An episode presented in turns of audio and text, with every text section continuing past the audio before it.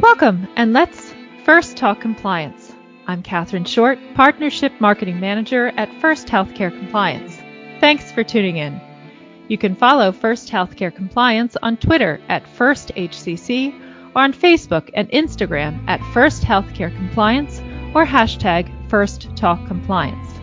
On today's episode, we are speaking with Matt Georgioff, Chief Operating Officer of Choice Med Waste, a licensed medical waste disposal company about medical waste frequently asked questions. We review some of the questions around medical waste hauling, sorting, transportation, and disposal. We will also touch on some hot topics in the industry. We will learn about how to properly package medical waste, how it is safely treated and then disposed of, and what to do with home generated medical waste from your patients. So, Matt, thank you so much for joining us today. Thanks, Catherine. Happy to be here.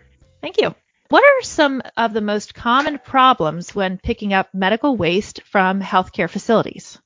So, some of the few things we see when we initially speak to a potential client, uh, we ask them about their segregation of waste streams. There are a few different types of regulated medical waste that are coming out of healthcare off, uh, offices. I know we'll be getting in, into that a little more um, throughout this conversation, but segregating the different waste streams is key to getting one proper quotes because some some waste streams must be disp- disposed of separately. And then another issue we see is proper storage facilities or areas in a medical uh, healthcare office. So, uh, unfortunately, when designing a medical office, sometimes people forget that they should have a soiled linen or biohazard room. Uh, it's really important and kind of a safety issue for your uh, not only staff themselves, but also your patients coming into the office. You really want these uh, either sharps containers or the medical waste box that once these sharps containers leave the wall, they can go into their own area so no one can get um, no one can get into these containers and possibly get uh, infected with any pathogens. And the final thing that we see is packaging. Really want to make sure you have the packaging down pat with your staff. If a medical waste hauler like ourselves shows up and a box is leaking, something's protruding the box, it causes a lot of issues because we are not allowed to pick up that box and put it in a truck and send it down the highway. So those are pretty much the three main issues that we come across when visiting a, uh, with a first visit on a potential cu- customer. So does the packaging now does that change from state to state? So packaging itself actually does not change from state to state. That is federally mandated by the uh, Department of Transportation. So your most common packaging for medical waste will be a uh, cardboard box with a red bag inside that. That red bag liner is uh, need to be tied in a single knot and that need, will seal it from any liquids uh, exiting the box, as well as the box will need to be taped with usually two inch poly tape around the edges. On the top, it cannot be just folded in uh, like you man you manually fold a box the four flaps down. It needs to be physically taped so it shuts cleanly. And, and the only thing that really changes state to state are the regulations that um, each state wants to put in on how maybe the waste should be handled, what it should be classified as, how you should need to dispose of it, maybe the timeline for either it the timeline that this waste can stay in your facility, or maybe the timeline that the hauler itself needs to take it to a disposal facility instead of storing. So, although there are a ton of different regulations state to state, luckily packaging is not one of them because the Department of Transportation handles all that. Now, what are the different types of medical waste and how should healthcare groups handle them differently? So that's a great question. We have real, really four main types of regulated medical waste. You have trace chemotherapy, pathological waste, non-haz pharmaceutical waste, and then your standard red bag biohazard waste or sharps. Your trace chemotherapy is anything that is not uh, bulk quantities of the chemotherapy drug itself. So most of the time, that's a lot of personal protective equipment that our clients are using, or maybe some sharps that have um, trace amounts of the chemotherapy drugs in them. Those usually go in yellow containers, and most of the time, those are sent for incineration. Pathological waste is any of your small tissue or organs, as well as small animals that are being tested for in labs. This also is usually sent straight to incineration in most states. Once again, that does vary depending on the state you are in. Non-haz pharmaceuticals or anything that is not governed by RCRA, and that is usually sent for incineration in most states.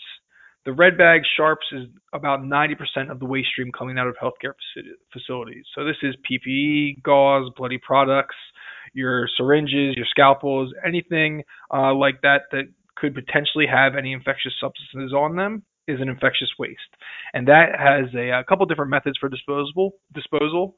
Most of the time, they're being sent for autoclave, and autoclaving uh, we'll get into a little more in uh, down in this conversation. But that's your cleanest and most cost-efficient method for for uh, disposing of the waste. So, how are each of these different types disposed of, and where?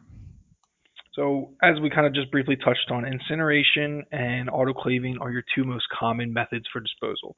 Incineration is kind of self explanatory. Um, they're going into a burner, being burnt, and then that ash is being then sent to a permitted landfill locally in that area of the incinerator.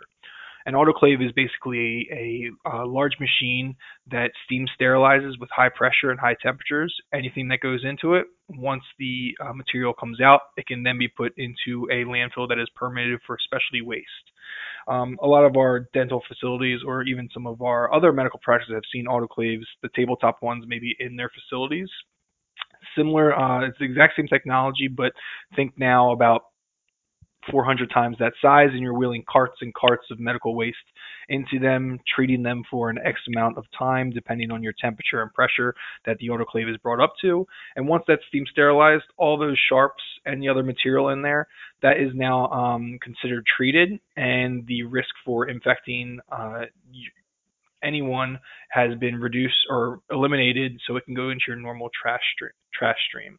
Now, each state will have their own rules on what needs to be incinerated and what needs to be autoclaved. Uh, unfortunately, some states still have rules that are a little outdated that uh, may not recognize one certain waste stream from another. We know there are certain states out there that may not recognize uh, pharmaceuticals as a waste stream that needs to be incinerated. But best practices are that trace chemotherapy, pathological, and non-haz pharmaceuticals are sent for incineration, and your red bags and sharps can then be autoclaved. So, who is responsible for the medical waste once it's picked up? So we get questions like this all the time, and it's a great question. Um, in the regulations, it is technically the generator's responsibility cradle to cradle to grave. You'll hear that um, almost every hauler speak about that. Now, we do have some haulers out there that say they do take title to the medical waste once it's picked up, and that is partially true. And I always like to break it down like this to our customers. So, the reason we have insurance, the reason why we train our drivers, the reason why we do all these extra steps to make sure we're handling it safe, it is because if we do pick up the medical waste from your facility and are traveling down the road, and let's say our truck is uh, not safe to drive or our driver hasn't been trained to drive that truck and we get in an accident. Our insurance is going to be the first one that hits for that. We're going to be liable for cleaning it up. We're going to be the ones that um, are on the hook for all spill cleanup, all any of that additional fees or fines. Could they technically come after the healthcare facility that had the medical waste on the truck? Absolutely, but they're going to be coming after us first. Now, on the same side of that, if the generator puts something hazardous in our container. We cannot go, we're not supposed to be going in the containers unless there's a packaging issue to see what's inside them. So, for instance, I was tell the generator while why you are responsible cradle to grave is because you're the one generating the waste. When you sign that shipping paper, it puts the the driver who's picking it up will put on there how many boxes and of what type of material he's picking up. Then he'll ask, then he'll put his signature and ask for someone from the facility to sign it. When you sign that document, there is a generator guarantee in there that says, "Hey, this is what is in our boxes. It is regulated medical waste. It is nothing else, nothing other hazardous materials." It, you're basically promising that what is in that container is what's on the document. So if something happens down the road or we take it to our disposal facility and there is a hazardous chemical in there, and let's say that hazardous chemical affects negatively with the autoclave or the incinerator and something happens. That is still going to be on the generator because they are the ones filling out the form and also confirming what's going in the container when it's picked up. So, yes, when it's picked up and driving down the highway, it is the hauler's responsibility to be safe and get it to a, dis- a permitted disposal facility safely. However, the person generating that waste knows what waste is in there and they need to make sure that one, that the waste is properly um, uh, labeled on the uh, manifest or shipping papers, and two, it is also a responsibility for them to make sure they have a qualified uh, hauling company to take it to a disposal facility. So why they want to put a lot of pressure on the generator uh, is because they want them to really vet the hauler to make sure they're pro- they're taking it to a, a proper disposal facility. A lot of the issue this the a lot of this came from needles and red bag waste wa- washing up on the East Coast beaches. That became a really hot topic. So they were concerned that generators may be just picking the cheapest option while they're not vetting them properly for if they're dumping them in someone's backyard, dumping them in a river or bay. So that's why you should be asking your hauler, hey, do you have insurance? What disposal facility you're you taking to? Can I see your permits? So that really should alleviate any concern that the hauler is going to do anything dangerous. But at the same time, you need to be aware that that medical waste is still the generator's responsibility, cradle to grave, and uh, the hauler will be liable for transporting it. But if the generator does not check out the hauler and make sure the waste that's in the container is the correct waste, they will be liable for any issues down the road until that is safely disposed of. Yes, I remember that. It was a very long time ago, but I remember, yeah, the trash. Yes, terrible. Yeah, yeah. Okay. If you're just tuning in, you're listening to First Talk Compliance, and my guest today is Matt Georgioff, Chief Operating Officer of Choice Med Waste, a licensed medical waste disposal company, about medical waste frequently asked questions. So, what do you need to transport medical waste? There's a few main things you need to uh, start transporting medical waste. Uh, obviously, state permits. Since every state has different regulations, there is a different permit for every single state. So, if you're um, looking at your hauler, they service three or four states. You'll notice on most of their trucks, they may have three or four different state permit numbers on them so they can travel in between each one you definitely need insurance. Um, there, there's uh, there's a standard for uh, some states that require you, hey, you need to have X amount of pollution, you need to have X amount of liability, you need to have an umbrella of this, and that kind of varies. But you need to have some base insurance no matter what.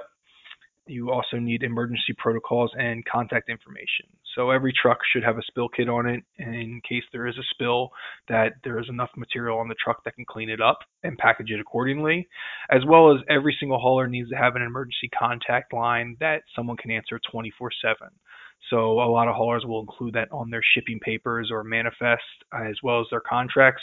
So in case it is after hours and something happens, if you can't get a hold of the service team or the owners, then you can call this um, dedicated line. Maybe you have to give them the name of the company or the contract number, and they'll reach out to their list of emergency contact per- personnel. And finally, you need your prop, uh, contract with a proper disposal facility. You need to be able to prove that your any waste you're picking up is going to a permitted disposal facility that can handle this and has a permit in place, so everything is all good with your customers and your uh, state permits showing that you are responsible enough to uh, dispose of this correctly. And what should healthcare groups look for with medical waste vendors, in addition to their permits and insurance?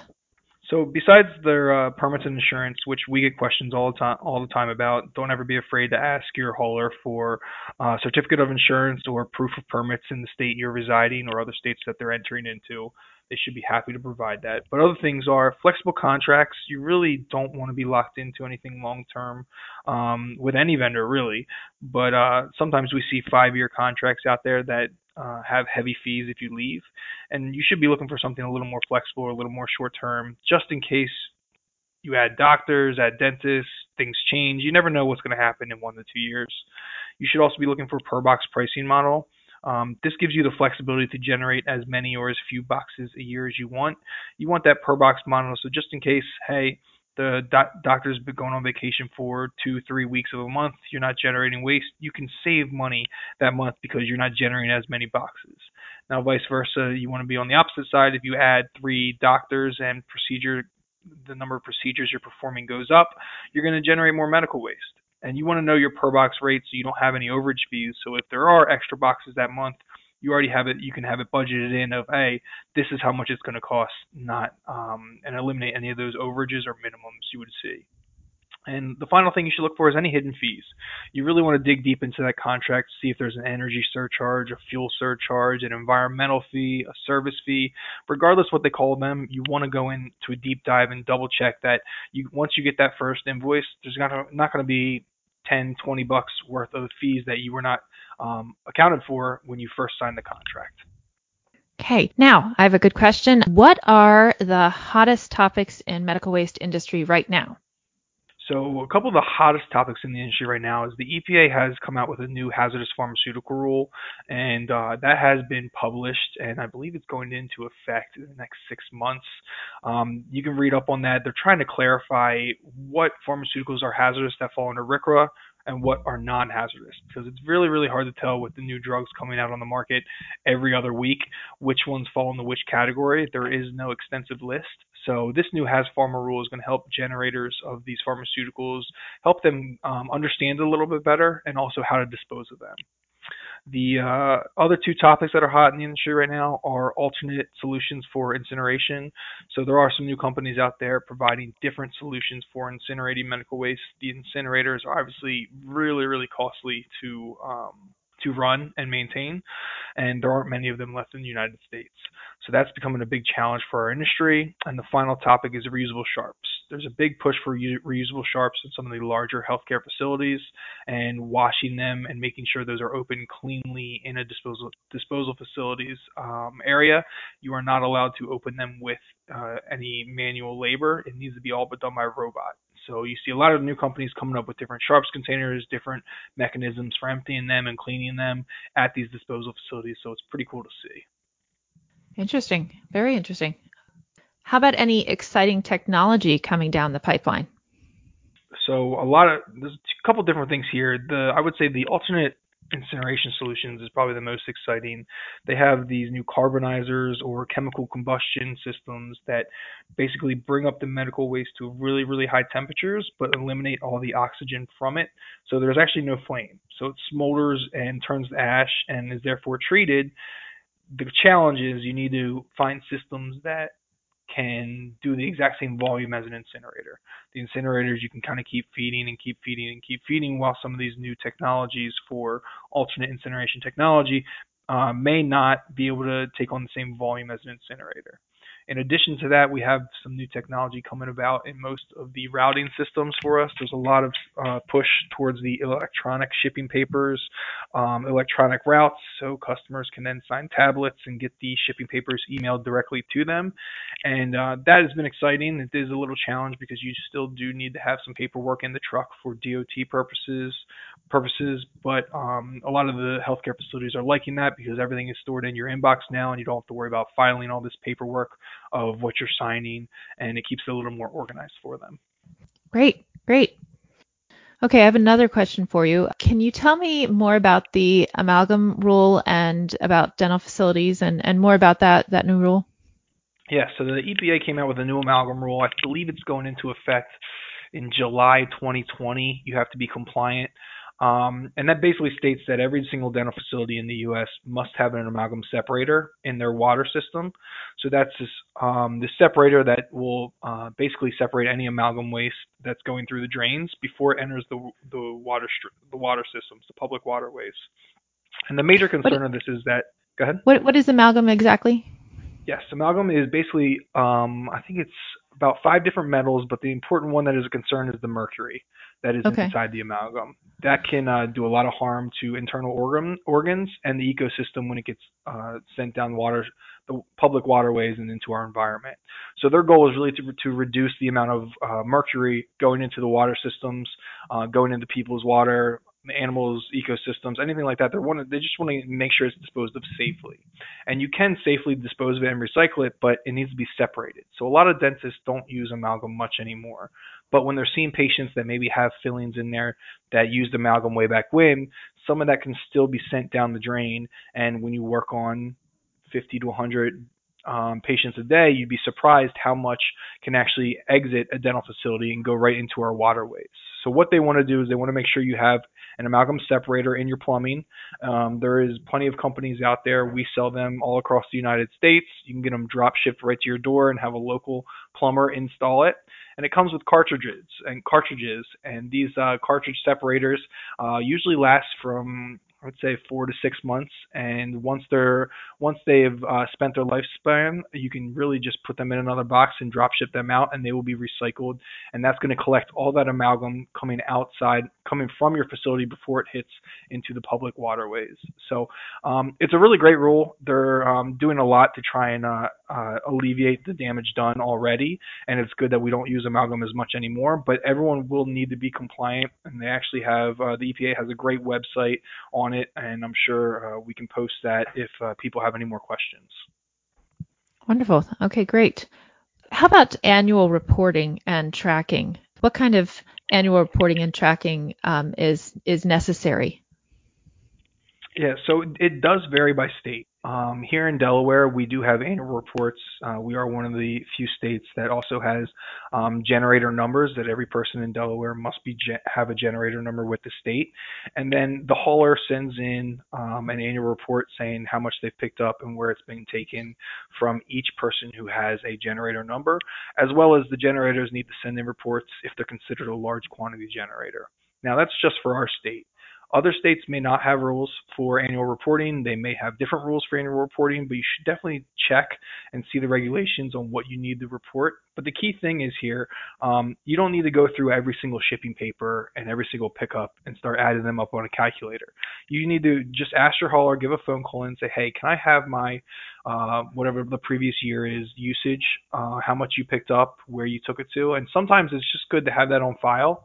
Uh, you maybe you want to maybe you start noticing that the hauler's picking up 50 boxes and you have 500 pounds of waste and you're realizing that hey maybe these boxes could be packaged with more waste so you're not being charged for a box that's only a quarter of the way full so sometimes it's just really nice information to have, but the key is that your hauler should be able to uh, run a report for you and get that information to you within a few days. It's uh, not that hard to do on our end, and we're happy to do it for customers. They're always curious about how much is leaving their facility, and if they think it's too much, maybe they go internally and look what's going in the boxes, or if it's too little, maybe they're missing maybe they're missing some items. We've had customers say, "Man, we feel like we should be generating more than that," and maybe they go through their procedures and they find a couple areas where, hey, some of this waste should be going in the red bags instead of just your normal trash stream. So it's a good resource to have. Um, we always tell um, uh, generators to check it out because then you can really see, hey, is business growing? Are we doing more procedures? Are we doing more medical procedures, or is kind of or is it shrinking? It's kind of a, a great great tool to use to kind of check up on uh, what's going on in your facility. Okay, great. Well, do you have any final thoughts for us? Any special advice that we need to know about or should know about? Um, no, I think we covered a lot today. I would say if anyone has any deeper questions, please feel free to give me a call anytime. Catherine has all my information. Um, just keep an eye out and making sure you're watching your current contracts, making sure you know if they automatically renew, making sure you know when the termination dates are. Um, it's always good, regardless if it's medical waste or another vendor, know when a contract's coming up so you can at least get some second opinions. Um, if the service is great, then you don't have to worry about it, but you may want to review it just to make sure that uh, everything is still fitting into your needs from last year. Businesses change, um, personnel changes, so you always just want to stay on top of things. And medical waste is just an addition to uh, where you should partner with someone that you can trust, who's responsive, and someone who's really going to grow with you. And um, if if we can help at all, please feel free to give us a call. Our show today was with Matt Georgioff of Choice Med Waste. Matt is a University of Delaware graduate with degrees in finance and operations management, entrepreneurial studies, and international business. His background included studying in Switzerland, Hong Kong, and Australia. Matt began his career in the banking industry, but with the goal of being an entrepreneur where the customer is first. Throughout high school and college, Matt had worked with his father's solid waste company and subsequently joined his father's business, continuing in his personal goal of being an entrepreneur. Choice MedWaste is a licensed medical waste disposal company servicing all of Delaware, the eastern shore of Maryland, and southeastern Pennsylvania. Their goal is to educate their customers on anything relating to regulated medical waste and how it should be safely packaged and disposed of. Choice Med Waste is a member of the National Waste and Recycling Association, along with the Healthcare Waste Institute. The Healthcare Waste Institute comments on proposed regulations and works along with groups like the Department of Transportation, DOT, Center for Disease Control, and Occupational Safety and Health Administration, OSHA. Their goal is to ensure the safe disposal of biohazard waste and is at the forefront of new regulations affecting this industry. Okay, thank you so much, Matt. We appreciate you coming from Choice Med Waste. And thank you to our audience for tuning in to First Talk Compliance. You can learn more about our show on the programs page on healthcarenowradio.com and lend your voice to the conversation on Twitter at FirstHCC or hashtag FirstTalkCompliance. You can also email me at Catherine Short at firsthcc.com. I'm Katherine Short of First Healthcare Compliance. Remember, compliance is the key to achieving peace of mind.